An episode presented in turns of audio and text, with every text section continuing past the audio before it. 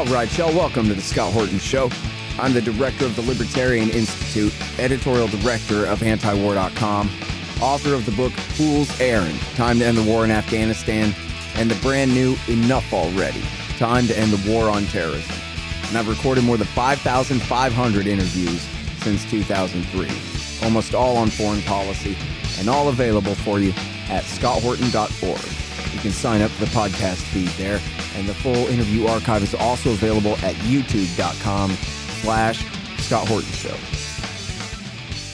Hey guys, on the line I got Grant F. Smith. He is the founder and the director of the Institute for Research Middle Eastern Policy, IRMEP, I-R-M-E-P, IRMEP.org. And what he does is he uh, researches and publishes, uh, well, firsthand journalism and documents, uh, especially Freedom of Information Act documents on the uh, controversial legal and illegal activities of the Israel lobby in the United States of America. And damn, is he good! He wrote the book Big Israel. Get it like Big Tobacco or Big Pharma or Big Lockheed.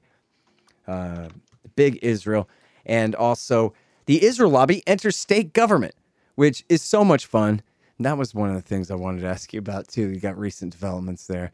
This, oh yeah if you guys want to read something political but also absurd, but it's not a satire, it's actually real, but it reads like satire, so you can get a good hoot out of it, you should read The Israel Lobby Enters State Government by Grant F. Smith. It's so much fun.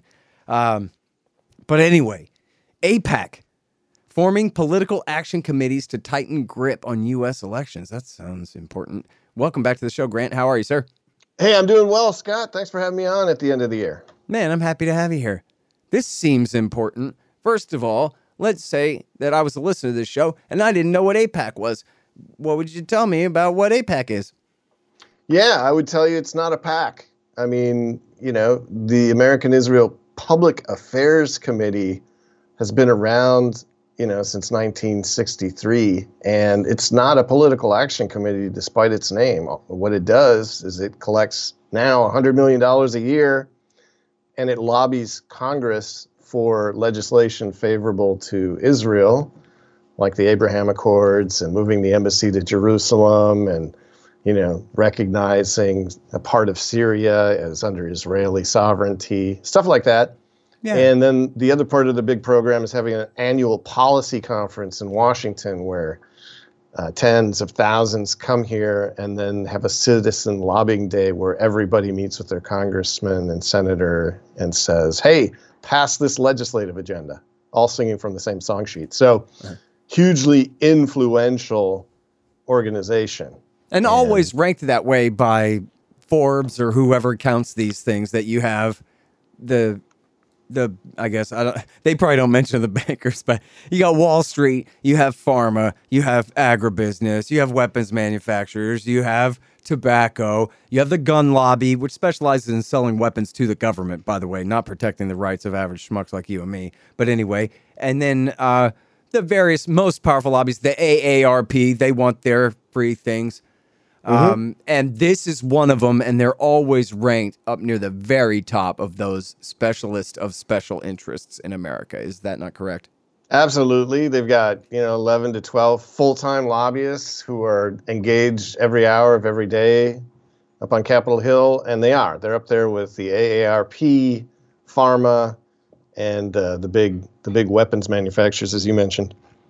So they're in the big leagues. They've been in the big leagues for a long time, and now they're making a bid to get bigger and more powerful, more influential. How does that work? Some, well, so it's not a political action committee, and although they've made many forays into steering money to favored candidates, whether it's publishing, you know, scorecards on candidates saying this one's good for Israel, this one's bad for Israel, uh, they have helped groups of donors in states form political action committees to coordinate spending and support for certain candidates over others, the so called stealth PACs with deceptive names that don't mention Israel at all, 30 to 50 of those.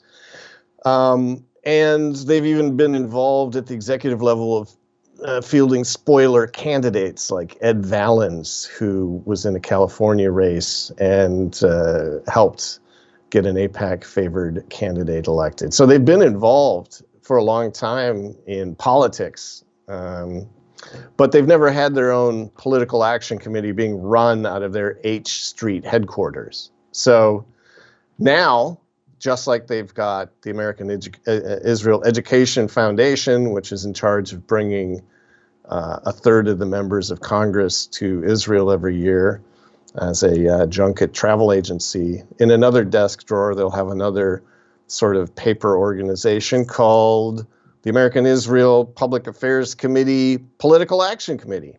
And that political action committee will raise money and give to candidates directly. Um, their head of progressive outreach is going to be running that, Marilyn Rosenthal, progressive engagement director. So when they file FEC disclosures, you're going to see that this message of oh there's so much sort of democratic and liberal support support for israel candidates. Look you can see them right here in the fec filing. Meanwhile bob bassin uh, AIPAC's political director is going to have a desk drawer that says AIPAC Super PAC. And this will be the dark money group that raises the real money in just unlimited amounts from virtually any source but then because it doesn't coordinate with the candidate and does its spending independently in races that count, uh, you're not really going to know where those donors came from or what their names are because they'll all be blanked out on their IRS forms 990. So they're launching these two direct spending vehicles, which they've never had and I argue it's because the stealth packs are just a monster to coordinate. I mean, you can tell they're all getting direction because they all donate the same way, but it's just kind of a mess. And they've got these limits. And, you know, when AIPAC's director Elizabeth Schrayer puts out a memo or put one out directing them to give to this candidate and not that candidate, it, it, it got leaked and it was a mess, and AIPAC had to go to court. So that's a mess. But they can't afford to have people like Eliot Engel getting blown out of the water, you know, head of the Foreign Affairs Committee who cleared all their legislation with AIPAC before working it through Congress. They can't have that happen. Uh, they can't have tight races like they had between Shontel Brown and Nina Turner. So uh, they also can't have new upstarts like Democratic Majority for Israel, which raises GOP donor money and then funnels it and launders it into races for Democrats. Uh, and then it looks, you know, it looks like they're doing something and AIPAC's not, so they can't have upstarts like that out there, and they need to slap them down. So, you know, it's really about being, I say, uh, more coordinated and so that's one major reason why I think AIPAC is coming out. The other thing is some of their big donors, like the Schusterman family, who always funded the Junkets to Israel organization of AIPAC, they're given to DMFI, Democratic Majority for Israel, this PAC. Uh, and then they're getting all the credit for uh, knocking down candidates more interested in human rights and justice and those bad things. So uh, I think there's a little competitive angst there. Um, I think another reason AIPAC is doing this now is they want to keep people in line. Uh, you've got Rand Paul blocking Iron Dome funding, holding it up for four times in, in the Senate. You've got Thomas Massie calling AIPAC a foreign influence when they run sort of smear campaign ads against him for voting against uh, Iron Dome on Facebook. Uh, so I think they're trying to win back a little more respect from people like that. Not so sure it's going to work. Uh, and then finally, uh, AIPAC's biggest legislative agenda, which are the Abraham Accords, where the U.S. gets to trade in its reputation and a bunch of development uh, funding loans uh, uh, recognition for illegal land grabs and arms sales uh, in exchange for Israel getting recognition from Arab regimes. That's not going very well. Um, you know, the Sudan Accord is falling apart because that country went into a military coup, and it's kind of leaving the Abraham Accord to recognize Israel as being irrelevant. You've got UAE canceling its order of F 35 fighter jets, which was kind of tied to the Abraham Accord recognizing Israel. Um, and that and buying trickles. Chinese jets instead. Uh, buying French jets. Oh, know? French jets. I'm sorry. Yeah, Dassault. Uh, Mir- I think they're Mirage fighters, like eighteen billion dollars worth. So that's a major, major problem. If AIPAC couldn't even make that sale go through uh, or help it along, it, it kind of leaves open to question what the whole point of the Abraham Accords is. Um, Just selling out the Palestinians. well, yeah, of course. I mean, that's that's pretty much at the base of it. But paying for it with you know hypocritical American policies, where you know the uh, uh, Trump State Department and then the Biden State Department is brokering, not brokering, recognizing Moroccan sovereignty over Western Sahara Right. as part of the deal has nothing to do with Western Sahara or the peoples that live there. It's purely about promoting Israel and getting Morocco, Israel trade and diplomatic recognition off the floor. So it's a really it's a horrible set of policies. The entire you know Abraham Accords uh, have been just a I would say a, a, another way to show how blatantly unfair and corrupt these policies are. AIPAC's number one agenda. But even that's kind of going downhill. The Polisario front of Western Saharans are making a lot of noise, and the UN's not going along with it. It's really another case of, like in the case of moving the embassy to Jerusalem or Israeli sovereignty over Syria, it's it's not getting any traction. Uh, they're not getting clear title from the organizations out there in charge of looking at the African Union or the UN, human rights uh, High Commissioner on Human Rights or UN General Assembly. Nobody's going along with this stuff. So the U.S. is kind of looking a little bit uh, isolated on that, and it's it makes it look like they're under the thumb of Israel and its lobby, which is of course true. And so I would say one of AIPAC's reasons for doubling down and being able to form a pack is to get more strength around some of these kind of slow moving pieces of legislation. Um, you know, one of their top pieces of, of legislation was the Israel Relations Normalization Act of 2021, which makes the U.S. in charge of implementing the Abraham Accords as if they were part of some legitimate agenda, which they're not.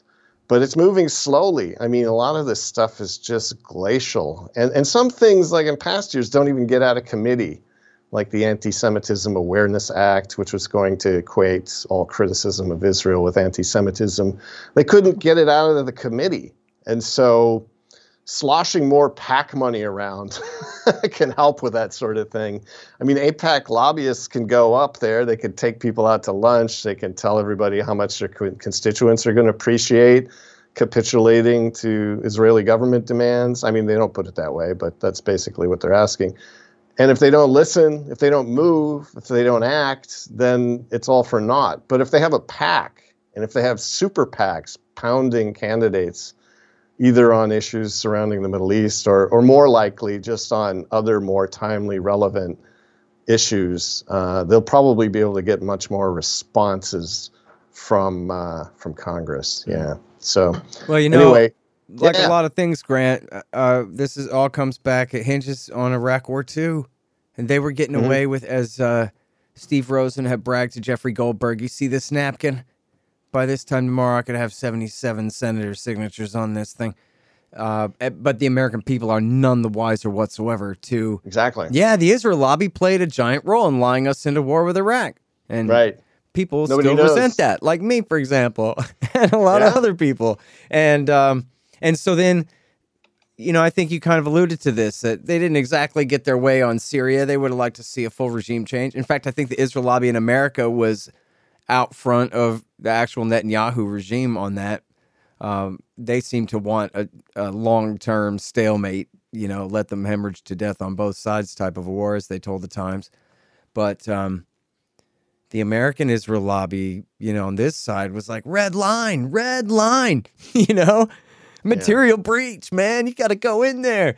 Uh, and they didn't get their way on that, thank goodness. Uh, as bad as it was, they, they did not carpet bomb Damascus and truly force the regime out of power there. Um, and think No, the about the, whole- nightmare consequences that would have flowed from that. Holy crap! Yeah, yeah. But- it's, it's hard to imagine more nightmares, but I but think so I see what you mean though Yeah. that like the spell is broken in a way, and so now they're Mhm. scrambling. That's what you're trying to tell me here that they're realizing that they got to up their game because now that it's a matter of public discussion, and you can't just call everybody a racist till they be quiet because nobody believes in that anymore. The, the college freshmen ruined that even for the Israel lobby now, and so they're gonna have to deal with the fact that people have real criticisms to level here. Yeah, it, it hasn't stopped them from rel over relying, I would say, on, on anti Semitism smears, but they just don't hold the weight they used to because I think more people know what anti Muslim or anti Jewish bigotry looks like. And criticizing a foreign country for engaging in human rights violations just doesn't quite make any sense. Hey, did you see the new Louis C.K. bit? no. Oh, so there's What's, a new. what's that up? Oh, it's so funny, man. He talks about uh I'm gonna spoiler alert for the new Louis C.K. thing. he talks about um oh, he starts um talking about a black woman buying groceries and because of COVID he has to like wait for her to finish and this and that. And he's afraid to imitate her voice as the character on stage because hey, you don't do that or something. But then there's a Jew at the other counter and he's willing to imitate him. And why? Is because he's not afraid of Jews because Jews are harmless, you know, lovable little sidekicks or something like that. And then he goes, except for the Palestinians. The Palestinians are like, ah, the Jews are killing us. And we're like, really? The Jews? Like, they don't seem all that terrifying to me. What's your problem over there? You know? Great bit. And of course, uh, Dave Chappelle had a great bit about, you know, space Jews, was also about, um, you know, Zionism, to put it uh, bluntly, in his latest special on Netflix. So, so pretty good. And and I don't, I sure hope it, nobody interprets that wrong. We're talking about Israel, but uh, Yeah. and I- in fact, I, I think that's important, right? The way he says that is there is a little bit of an unreality to that, where Jewish people in America are not armed to the teeth and going around terrorizing people. You know what I mean? People don't see them that way, and it is maybe hard uh, when people talk about Israel to imagine what it's like to be a Palestinian on the side on the receiving end of the IDF's power, because in fact they do have power. Yeah, I, I'd say I, I got to admit I haven't been watching enough Comedy Central or wherever these are appearing. But if the comedians are comfortable satirizing, uh, that's to me, that's just another indication that sort of the uh, the taboo's broken in many places. Whether it's uh, Betty McCollum calling AIPAC a hate group, you know Thomas Massie or Rand Paul. It's just, I think. I think the job of trying to just maintain this sort of blanket narrative, it's just it can't in this age of internet and the freedom of speech that it's given people. I don't know it's possible to hang keep it together. Yeah. Give me just a minute here. Listen, I don't know about you guys, but part of running the Libertarian Institute is sending out tons of books and other things to our donors. And who wants to stand in line all day at the post office? But stamps.com? Sorry, but their website is a total disaster. I couldn't spend another minute on it. But I don't have to either, because there's easyship.com. Easyship.com is like stamps.com, but their website isn't terrible. Go to scotthorton.org slash easyship. Hey, y'all, Scott here. You know, the Libertarian Institute has published a few great books. Mine, Fool's Errand, Enough Already, and The Great Ron Paul. Two by our executive editor, Sheldon Richman, Coming to Palestine and What Social Animals Owe to Each Other. And of course, No Quarter, The Ravings of William Norman Grigg, our late great co founder and managing editor at the Institute. Coming very soon in the new year will be the excellent Voluntarist Handbook, edited by Keith Knight, a new collection of my interviews about nuclear weapons, one more collection of essays by Will Grigg, and two new books about Syria by the great William Van Wagenen and Brad Hoff and his co-author Zachary Wingert. That's libertarianinstitute.org slash books. Good point. In fact, um, I mean, look at the totalitarian control over Twitter. You might think it all started with Russiagate, but it really started with the Gaza War of 2014 Mhm. because up until then, I think the State Department's take was cool. We can use this tool to help overthrow governments we don't like, and that's good, and let it run wild and kind of probably nervously watching it to see how, you know, normal people use it. The poors to them, I guess, would use it outside of what they had plans for, you know? But then in 2014, this is the first time ever that the polls showed that the American people sympathized with the Palestinians more. Mm-hmm. And it was Mhm. because of Twitter and Facebook. And because the Palestinians themselves in the Gaza Strip were able to show what was happening to them and get that thing hashtagged and retweeted and all of that. And that made the difference because, and of course, what does that reveal to you? You know, when you can see actual footage on the ground from real people involved in the thing, all of a sudden opinion changes entirely. That means they've been lying to you all along. That's what that means. That that Plus you get to Rather Jennings and Brokaw and the New York Times were not shooting you straight. But here's who's occupying who and who's slaughtering who. And so, you know, then the Russia, oh, it was the Russians and all of this stuff was the next excuse to kick, you know, start kicking people off, including even the president while he was still sitting in the chair, if you can believe that. Um, but but that's the thing about it is the internet does give us the power to circumvent their narrative and just show what the truth is.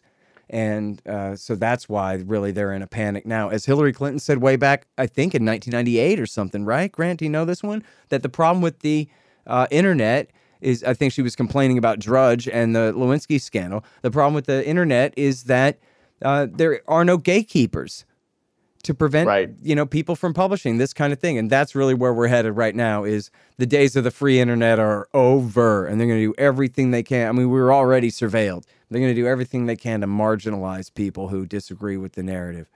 Yeah, I think there's there was a sense in, of people of her ilk that the internet was a massive broadcasting opportunity where you'd still have these narrow broadcast uh, outlets with a huge amplification across the internet, and they're finding out it's actually two-way communication.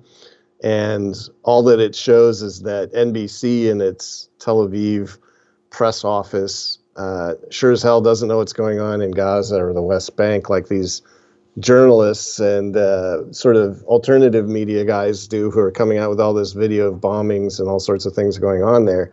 It just makes them look worse and worse and worse. And, you know, so then you have bombings, precision guided bombings of media centers to try and shut them down like that's going to work. But, uh, yeah, it's it's amazing how it's not the tool that many thought it would be.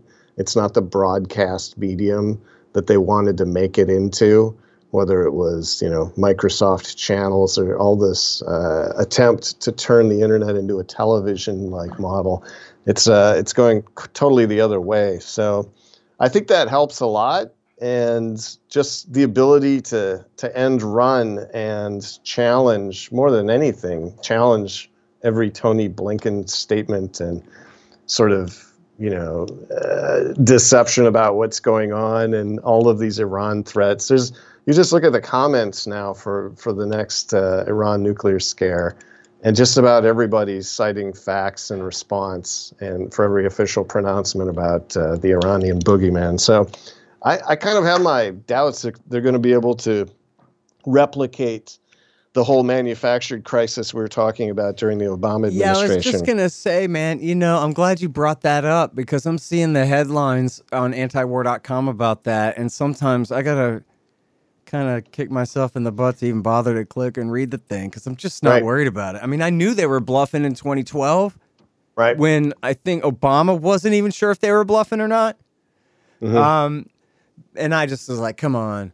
You know, some of our friends, uh, the way I remember it, some of our friends were a little more paranoid than me that this was really going to happen, that they were going to launch a war and drag us into it or something. But right. boy, you just can't cry wolf like that. This guy, Naftali Bennett, he don't have the chutzpah to launch a war against Iran, to force Joe Biden to participate in it against his, you know, express plans or wishes or whatever. The only way that would happen is if that was the plan all along. Was you guys Well- get the first strike in and then we'll move in on the flank and this and that kind of crap. But otherwise, there's no way they're gonna I, look. Oh, Netanyahu and I'm sure Naftali Bennett, they're pretty brave, but they ain't that brave. Yeah, I, I, still think that the real goal, though, as has been revealed in hindsight, Israel's real goal was to increase sanctions on Iran, meaning U.S. sanctions. Right. And of course, not let any sort of independent U.S. relationship with Iran come into being. I mean, that was probably the central strategy. It was never about their ability or desire or even belief that they needed to attack Iran. And the political timing was always around, well, you know, it, it sort of came to a head around Obama's reelection campaign. So that was extremely useful. And then they ditched it right after that, uh, pretty much in terms of this just the massive propaganda and psyops going on that uh, Israel was was just chomping at the bit to to go take out these sites that were a threat to the world.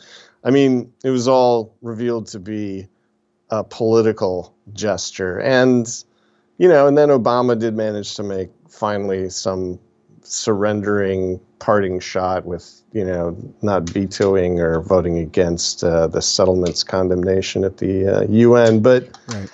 I don't think the playbook is all that different. I mean, even just taking out the old playbook and just absolutely slamming politicians with Iran nuclear scare stuff during the uh, midterms, yeah. and then in the run up to Biden's election, I don't see that they can't run that uh, again and saturate the media and just You're sort right. of yeah, they could. You know, drain all the bandwidth out of all the initiatives the administration would like to focus on. I mean, there's there's really nothing holding them back, and now they're going to have super PACs and PACs to do it with. All right, well, listen up, especially newbies here who don't know about this stuff. Well, I'm going to cut that. That sounded bad. Especially, especially for new people who don't know about this stuff. The bottom line is the Ayatollah is not making nukes now, and nor will he make nukes unless possibly after our next war with that country under the excuse that they're making nukes. That possibly right. as a reaction to that, if we carpet bomb them, that maybe they'll start to make nukes then. But right now, with or without the deal that Obama got us into and Trump got us out of, they're still in the Non-Proliferation Treaty, and they still have safeguards agreements, and they still have a religious edict from this Ayatollah and his predecessor that they will not make weapons of mass destruction under any circumstances, and which we can see has been in effect. I'm not saying you take a politician, especially a theocrat's word for it, but then again, that has been demonstrated to have been their edict up until this point. And I'm not saying that yeah. can't change, but it, it would take an American and Israeli aggressive war under that fog, uh, uh, under that fake excuse to make them change their mind on that. And that's what everybody needs to know. Because otherwise, remember, we're talking about 1940s technology here. The Ayatollah could make a nuke if he wanted to. And we're having this discussion on the verge of 2022, and he still doesn't have a single one yet. That's because he wasn't making them all this time that they said that he was. And right. I think people can recognize that, at least if they hear it out loud one time. Well, and the other thing that, contrary to what United Against Nuclear Iran and you know all of these sort of uh, Israel front organizations say, they also are not irrational actors. So there's always this sort of ongoing, I guess, canard that you can't trust Iran because they're such irrational, you know, highly uh, fundamentalist uh, in their beliefs and actions that they they just don't they don't look at things they don't believe you know in MAD and other sort of uh, deterrence uh, things. If they manage to get a bomb, it's headed right for, of course, the the location of one of the holiest sites in Islam. Even though that doesn't make any sense either, and none of that's true. Uh, an analysis of every single move uh, especially during the Iran nuclear scare, reveals that they are extremely rational and that they do know the value of pausing. And they also see all of the traps set for them by these various actors. I mean, they come from an ancient civilization, far more sophisticated in many sense than uh, some of the more recent nation states. And how are they going to fall into traps? Uh, as as simple and as uh, obvious as have been laid for them. So, I think yeah, that does. But you know, I, I don't put it past an empowered, hyper politically active Israel lobby spearheaded by AIPAC to kind of drag out some of those falsehoods and from behind the scenes just launch and launch and launch them until they get a Congress, just like it was last time, either braying for war or saying, look, we don't care what the administration's doing. We need to pass all of these new sanctions and torture every single Iranian civilian so that they really can't get medicine, so they really can't uh, import any necessities. Uh, we're going to make them suffer so much more, which is what they were doing during the Obama administration. And, and we're going to now, because of all these great PACs and super PACs, we'll have the power to override any vetoes. Um, you know, I, I would not uh, put it past the lobby doing that up to the midterms and then uh, ramping up for the uh, whoever Biden perhaps uh, reelection campaign. Yeah. All right. Now, real quick to wrap up here, tell us about the importance of the death and the obituaries about the death of Archbishop Desmond Tutu from South Africa and its involvement here, what this has to do with Israel and Palestine and so forth. Yeah, well, so Desmond Tutu was kind of a, a reluctant advocate of the Palestinians and a reluctant uh, person coming to the realization that apartheid South Africa, where he battled for years for overturning the system and then having a reconciliation process, which was equally painful and costly to him and everybody else, uh, finally came to support uh, the BDS movement and said that in many ways the Palestinians were under a worse system of apartheid than the South African uh, blacks were. And he took a lot of heat for that. But he was also uniquely a voice uh, when in his essays for uh, The Guardian, um, in which he outright uh, called Biden out, saying, look, um, you need to uh, come to terms with the fact that uh, you've got a nuclear uh, apartheid regime and you need to stop hiding the fact that Israel is a nuclear weapons state. And he wrote an article about that a year ago, and everyone kind of ignored it. But when he died on Sunday, uh, that essay, because it was his last, came right back. And you know, Joe Cirincione and all sorts of arm control wonks immediately came out and said, "Hey, why is it we never really talked about Desmond Tutu's, you know, wish for Biden to come clean on the Israeli nuclear program? I mean, he came from the country that was, you know, recipient of a an Israeli nuclear weapons sales contract. They did a joint nuclear test in the Indian Ocean, the so-called Vela incident." and they were both seeing nuclear weapons as a way to keep their apartheid systems in uh, in place. I mean, who could have written that essay except for him? And of course, I'm remarkably grateful that he actually linked to some of my inflation adjusted aid statistics, and he also made the argument. Don't know where he saw it. That uh, that aid was illegal if it was going to a nuclear proliferator under U.S. law. Why are you uh-huh. ignoring that law? He made that argument. I mean, this guy, yeah. you know, so it, it, it's just amazing. He's gone now, obviously, and he was just an incredible voice.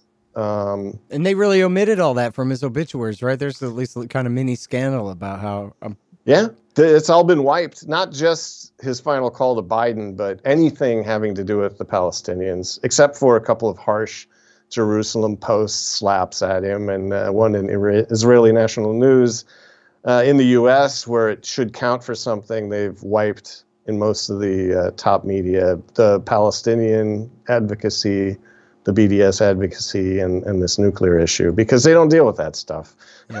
they don't want to deal with it. Nope.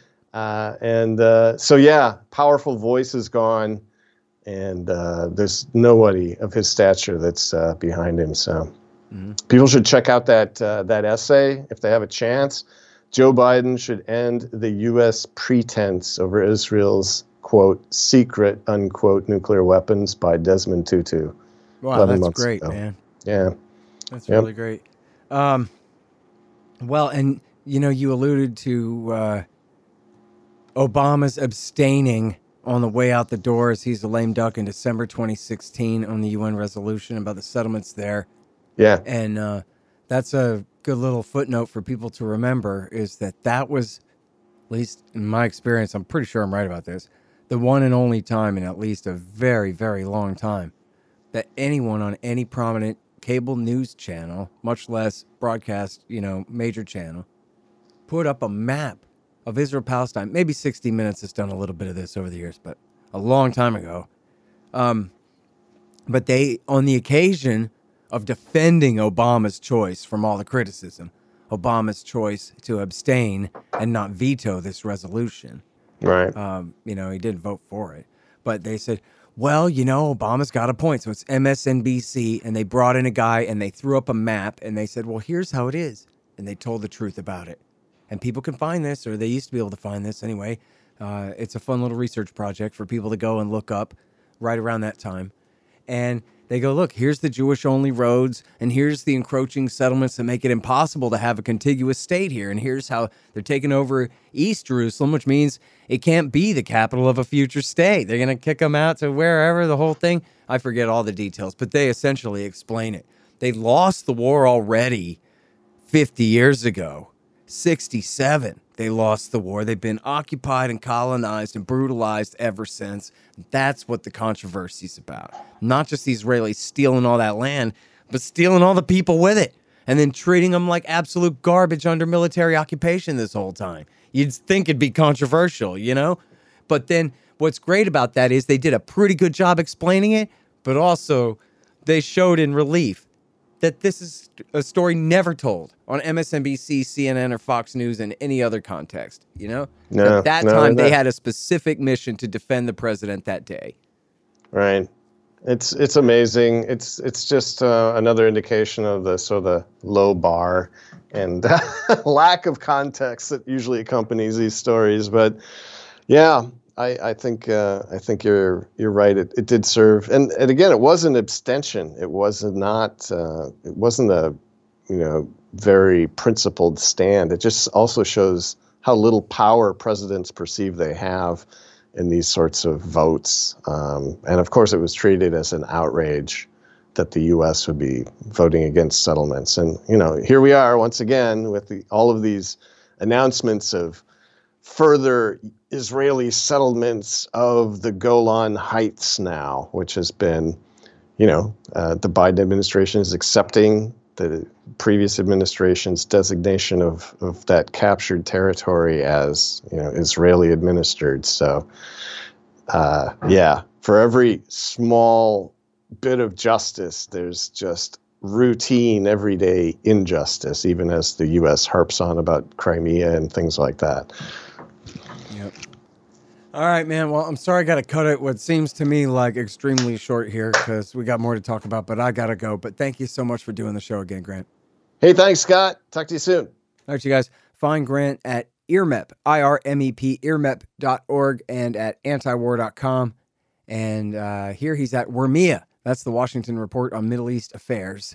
WRMEA. And it's AIPAC forming political action committees to tighten grip on U.S. elections. And I don't know why we didn't run this on antiwar.com. It must have been an accidental oversight.